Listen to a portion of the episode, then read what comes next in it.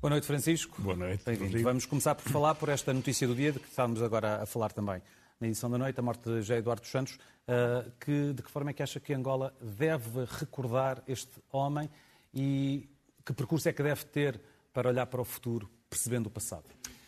Bem, não terminou ainda o ciclo político de José Eduardo Santos. Na verdade, João Lourenço continuou, faz parte do mesmo partido, aliás, da mesma entourage, embora se tenha distanciado muito da presidência anterior, eh, mas haverá eleições e elas podem ou não eh, ser um princípio de um novo ciclo para Angola.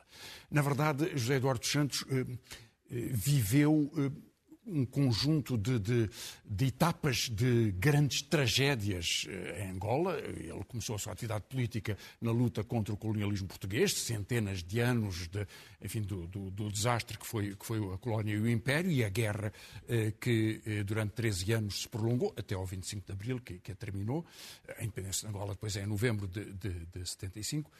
Um, e, esse, e, nesse período, José Eduardo Santos começou a sua vida política dentro do MPLA. Ele, aliás, só é eleito para o Comitê Central já depois do 25 de abril uh, de 74, uh, mas uh, com a morte em 79 de Agostinho Neto é eleito presidente muito novo. É presidente durante, durante 38 anos. Eh, antes disso, ele teve um papel relevante na repressão eh, interna do MPLA, o que levou ao assassinato de Cita Valls e dos seus companheiros em 1977. Vale a pena lembrá-lo. Ele ganhou os seus galões, é eleito eh, presidente e é um período em que há uma pressão internacional, há a invasão de Angola, há a aliança com, com, com o exército cubano, que derrota a invasão sul-africana, mas logo a seguir começa recomeça uma guerra civil, como, como foi lembrada, houve eleições em 92, eh, em que não chegou a haver segunda volta. O José Santos fica um pouco à frente na primeira volta, mas Savimbi contesta os resultados, impede uma segunda volta, desencadeia uma nova fase de guerra civil que dura 10 anos. Mas quando em 2002 eh, eh, Savimbi morre e logo a seguir há um acordo de paz, apesar disso, José Eduardo Santos ainda fica mais 15 anos no poder sem se submeter a eleições. Eh, e depois é substituído, portanto, em 2017. Portanto, é um longuíssimo período de adaptação de várias fases de tragédia, de dificuldades, de guerra, de, de, de contradições, eh, em que, sobretudo se olharmos para a última fase, em que já não há nenhuma justificação para que não haja eleições e que não haja enfim, a abertura democrática, a utilização dos recursos do país, que são imensos, é um país riquíssimo e uma população uh, miserável, 70% com menos de um dólar por dia, em que José Eduardo Santos é a marca fundamental que deixa, na minha opinião, é a da corrupção uh, do, do, regime, do enriquecimento da sua família e, na verdade, de um grupo significativo dos seus oficiais e dos, de, das pessoas que andam à sua volta. Eu, aliás, escrevi sobre isso com o João Teixeira Lopes e Jorge Costa, um livro, Os Donos Angolanos de Portugal, eh, que foi muito lido em Angola, fazia o retrato, bom, em Portugal também, mas foi, fazia o retrato de como este, este enriquecimento foi favorecido pelas autoridades portuguesas, depois por novas alianças, porque o MPLA veio de uma aliança mais muito, muito próximo de Cuba, depende muito, aliás, das Forças Armadas cubanas e da Aliança Soviética, mas mais tarde, por razões de petróleo, aproxima-se muito dos Estados Unidos eh, e hoje eh, está, enfim, é um parceiro de grandes empresas internacionais que fizeram o jogo da corrupção com todo à vontade ao longo deste tempo. Chegou a haver um discurso de José Eduardo Santos no Congresso a dizer porque é que se queixam da corrupção no Ocidente houve a acumulação primitiva e a pirataria, o que é inteiramente verdade. Mas parece-me difícil justificar hoje a corrupção, que é um roubo ao seu próprio país, com o facto de ter havido centenas de anos de acumulação violentíssima com a destruição, a colonização do mundo e outros eh, fatores desse tipo. Eh, Isabel dos Santos foi a figura mais proeminente disso, com alianças muito expressivas em Portugal. Repare, a Sonai nos supermercados, eh, nas telecomunicações, a nós, a mais importante, a mais importante de todos, a família Amorim, na, Galp, eh, mais tarde a compra da EFASEC. Portanto, houve um caminho aberto para esta participação de capitais que eram, que eram lavados neste contexto, com um grande peso na economia portuguesa e, naturalmente, dominando a economia angolana. E creio que este é o retrato do longuíssimo período em que José Eduardo Santos eh, dirigiu um regime autoritário e um processo de corrupção eh, que criou das maiores fortunas da África. Mudemos de tema e comecemos a falar sobre questões relacionadas com os problemas que existem eh, neste país, a vários níveis, com serviços públicos, com o Serviço Nacional de Saúde, um dos principais, mas nas últimas duas semanas os aeroportos são um efeito dominó que chega cá também, provocado pela Europa, pelos Estados Unidos. Mas nós cá temos uma particularidade, já falámos ainda na semana passada, do Isso. aeroporto uh, de Lisboa.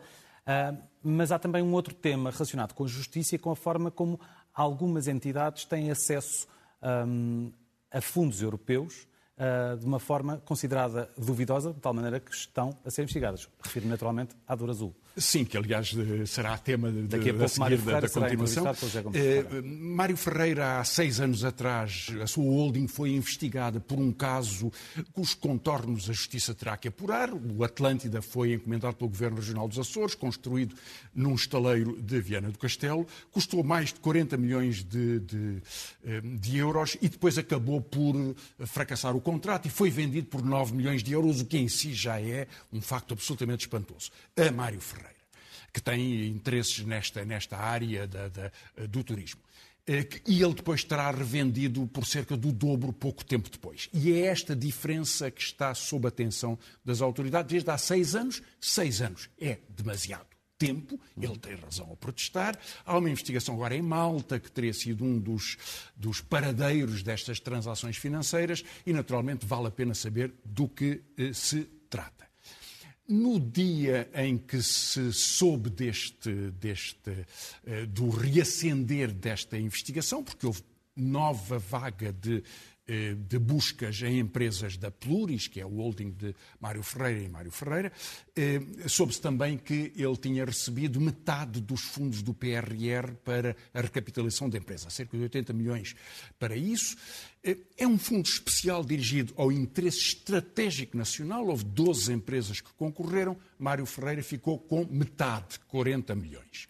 Claro que isto tem depois uma leitura política. Um dos administradores é Diogo Lacerda Machado, um homem muito próximo do Primeiro-Ministro. Não sei se ele terá tido interferência neste, neste processo ou não, mas, enfim, faz parte da, da, da empresa.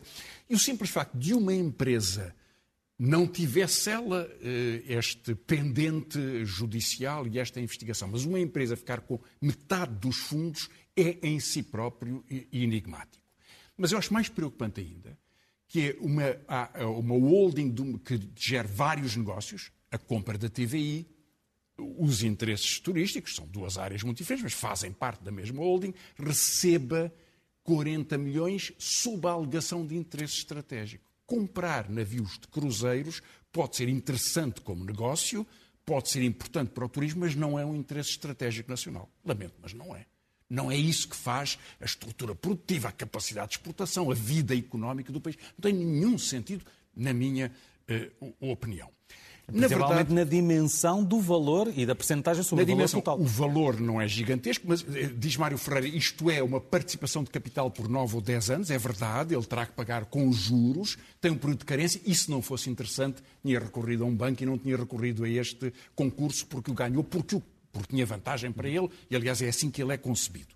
Mas, eh, enfim, os contornos, o mais importante aqui é a utilização dos recursos públicos. E, aliás, as promessas sucessivas. Lembre-se, Rodrigo, que o Primeiro-Ministro prometeu, eh, durante a pandemia, dar 750 milhões de euros a pequenas e médias empresas. Uhum. Depois orçamentou 100 milhões, não 750, que tinha sido o discurso público. E desses 100 milhões, houve um quarto que foi efetivamente afetado. É um processo diferente deste, pequenas e médias empresas, aqui trata-se de uma empresa já com, com, alguma dimensão, mas esta sucessão de promessas e decisões políticas muito discricionárias, sem estratégia e sem ponderação, é um problema para Portugal.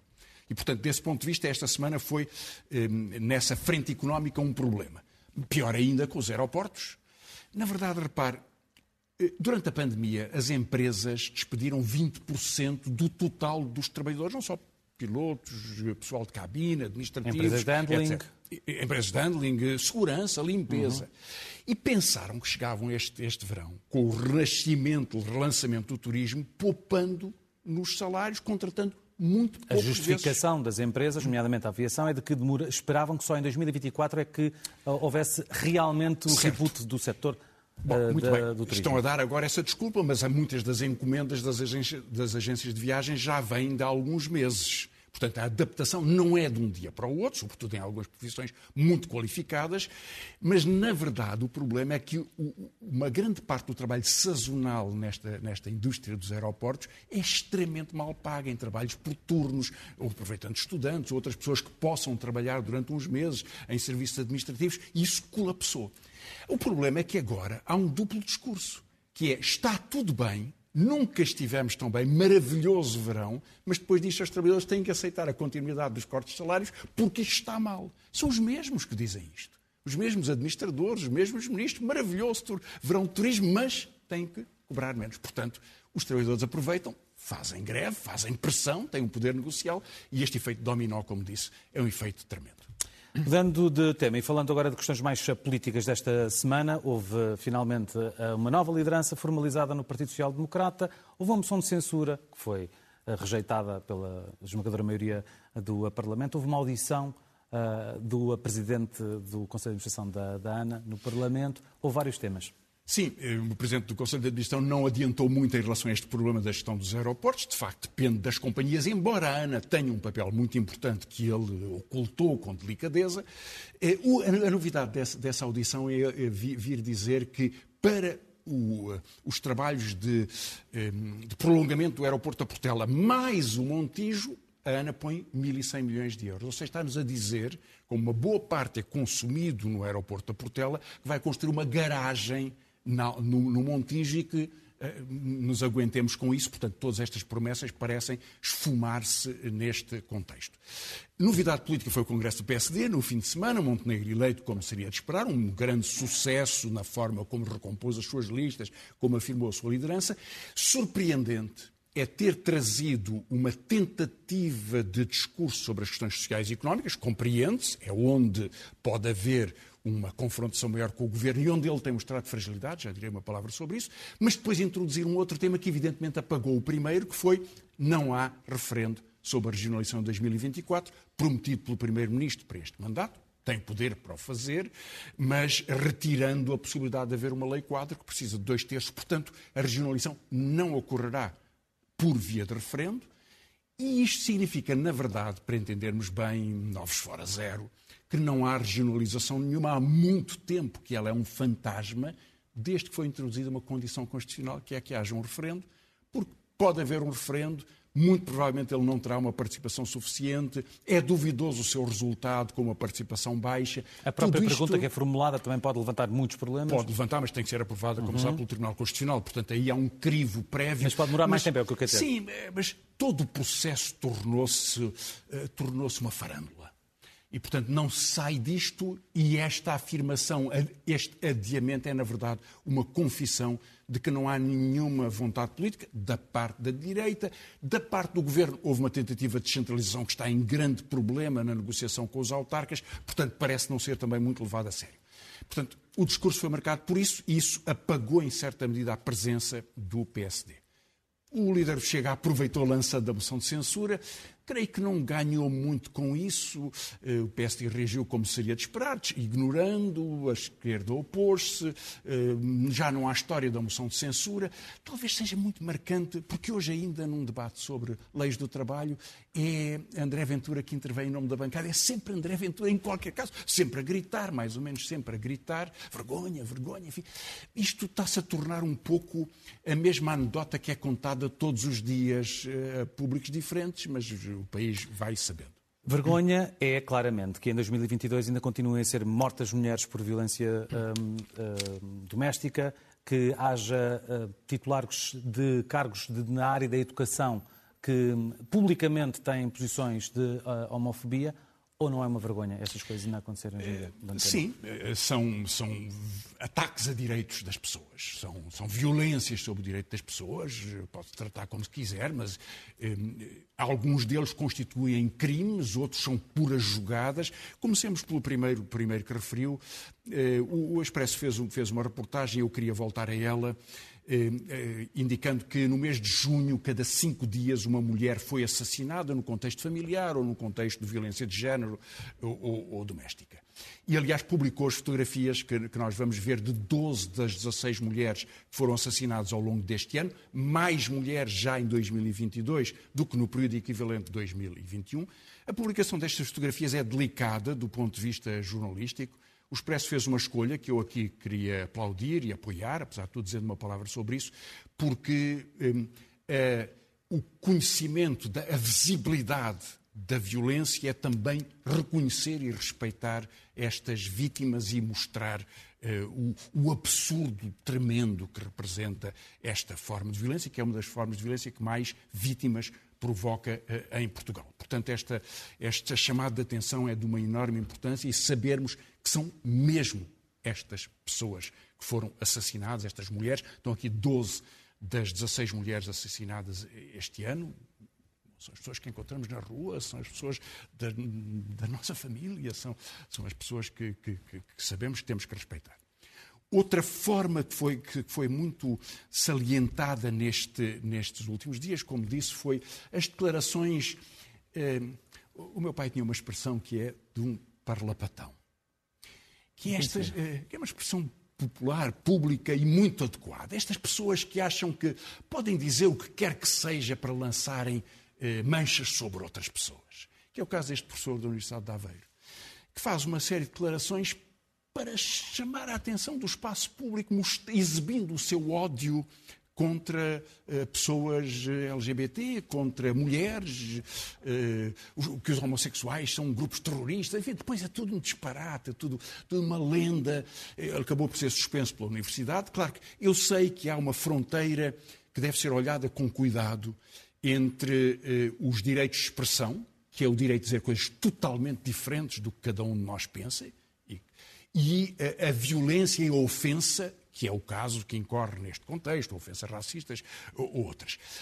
O, o problema agrava-se neste caso deste, deste, professor, Paulo Lopes, porque eh, surgiram acusações, que portanto, provavelmente têm que ser provadas, de que este, isto não é só um discurso, mas é também uma atitude perante as aulas. Isso nenhum professor, em nenhuma circunstância, pode discriminar uma aluna por ser aluna, eh, ou um aluno por ser aluno, ou, ou uma pessoa eh, gay, uma lésbica, enfim. Não, tem, não, é, não é possível sequer conceber que numa escola pública ou privada, num espaço público em geral, possa haver qualquer atitude disso. E isso é um crime de, eh, de, discriminação e de violência eh, contra pessoas. E, e, a sociedade moderna, eh, na verdade, a exigência da democracia é perceber que isso é inaceitável. E, portanto, houve um protesto público expressivo, reitor associou-se, os estudantes, as estudantes, e isso é, é, é, importante. Surgiu ainda um outro tema sobre isso, que foi o de Miguel Milhão. Tornou-se um tema debatidíssimo, porque Miguel Milhão, uma figura que eu não conhecia de lado nenhum, por visto é um empresário, diz ele, um parolo que fez sucesso, que fiz muito sucesso com os meus automóveis, vive em qualquer país do mundo. Bom, terá feito, parabéns, criou uma empresa, ela vende bastante, fez 12 milhões de euros de lucro, mas ele decidiu, diz ele, fazer um golpe publicitário, que é associar-se à extrema-direita norte-americana na, na, enfim, no, no, ataque às mulheres eh, por causa da decisão do Supremo Tribunal norte-americano. Diz ele, eh, por uma questão de publicidade. Entendamos-nos bem, ele faz a publicidade que quiser, o problema é que usou a empresa e, portanto, não se pode queixar de haver quem diga se ele usou a empresa, a empresa passou a ser parte de um contexto político que não é, não foi para isso que ela existiu, foi para vender o, o produto que. E alvo de eventuais boicotes de consumidores. Com, com certeza, consumidores. mas as pessoas têm o direito de pensar o que querem, porque ele colocou o problema como, como, como quis fazer. Três casos de injustiça de ataque a direitos. E agora, vamos, Francisco, aos livros, o que é que nos traz esta semana? Alguns livros. Um livro muito interessante, João Carlos Lopes, no âmago da questão, sobre o Moinho da Fonte, uma história da indústria do papel em Torres Novas. É assim que se faz história, com pequenos detalhes de uma cidade importante, à volta de Lisboa, e de uma empresa que tanto marcou a Renova, a indústria do papel. Depois foi publicado pela Relógio d'Água, magnífica edição, a obra completa de António Gedeão cientista, dramaturgo, poeta, ensaísta, eh, eh, que sob pseudónimo, António Gedeão, eh, deixou uma marca na cultura portuguesa. O Gonçalves, eh, que já publicou alguns livros com, com, muito impacto, na Companhia das Letras, O Coração dos Homens, uma distopia, uma distopia ao contrário de outras. Outras eh, são sociedades fechadas. Esta é uma sociedade fechada em que só há homens, não há mulheres. Amadeu Lopes Sabino, eh, Félix Mikhailovich, na Relógio d'Água, também uma, uma, uma, ficção muito curiosa sobre a história de um diplomata nos últimos anos da ditadura. Eh, Joana Marques, na Contraponto, humorista, que aparece por aqui pela SIC e noutros lugares, Apontar é feio. E, finalmente, Sérgio Luís Carvalho tem escrito muito sobre história, também na Parsifal. Escreveu sobre os, uh, Lisboa judaica, Lisboa nazi, agora Lisboa árabe, a história de tanto tempo da presença dos árabes em Lisboa. E a terminar, vamos recuperar uh, para o momento zen imagens que não são muito distantes, são de há uma não semana, são, são uma, uma semana, semana, da chegada ao, ao, ao Presidente da República. Ao, o Presidente esteve no Brasil, teve uma atitude muito um, equilibrada e inteligente no tratamento daquele desconvite. Uh, do desconvite de, de, Bolsonaro, e creio que foi importante a lição de luva branca que deu a Bolsonaro, mas fez uma declaração menos, com menos impacto sobre a filosofia da política portuguesa, ou seja, das relações entre governo e Presidência da República. Foi a primeira vez que o fez de uma forma tão explícita e também tão descontraída, mas há filosofia naquilo que vamos ouvir. Vamos uh, reproduzir. Boa noite, Francisco. Boa noite. Bom fim de semana. Trouxe o Ministro da Cultura. Já alguma vez tinha trazido um membro do Governo para mergulhar consigo? Não. Não, eu não trouxe. Eu ia sair do hotel e ele ia sair do hotel. Ele é, ele é surfista. Eu já não sou uh, sequer bodyboardista, mas ele é surfista e ia sair e, e olha, calhou. Não me lembro de nunca ter nadado com nenhum membro do governo. E como é que foi a experiência? Ele acompanhou-o devidamente? Cada um, cada um nadou para o seu lado, quer dizer, mas ele também esteve próximo de mim e, e olha, foi uma boa experiência, estavam boas ondas, temperatura muito boa e foram 20 minutos, foi muito agradável. Sinal de, neste campo, uma boa relação institucional entre o Presidente e o Governo. Ah, sim, mas há sempre, quer dizer, mesmo nadando, não nadando, dentro. Eh, tem de ser, quer dizer, a democracia faz isso e deve ser boa relação institucional com a oposição, com o Parlamento, com os tribunais, tem que ser.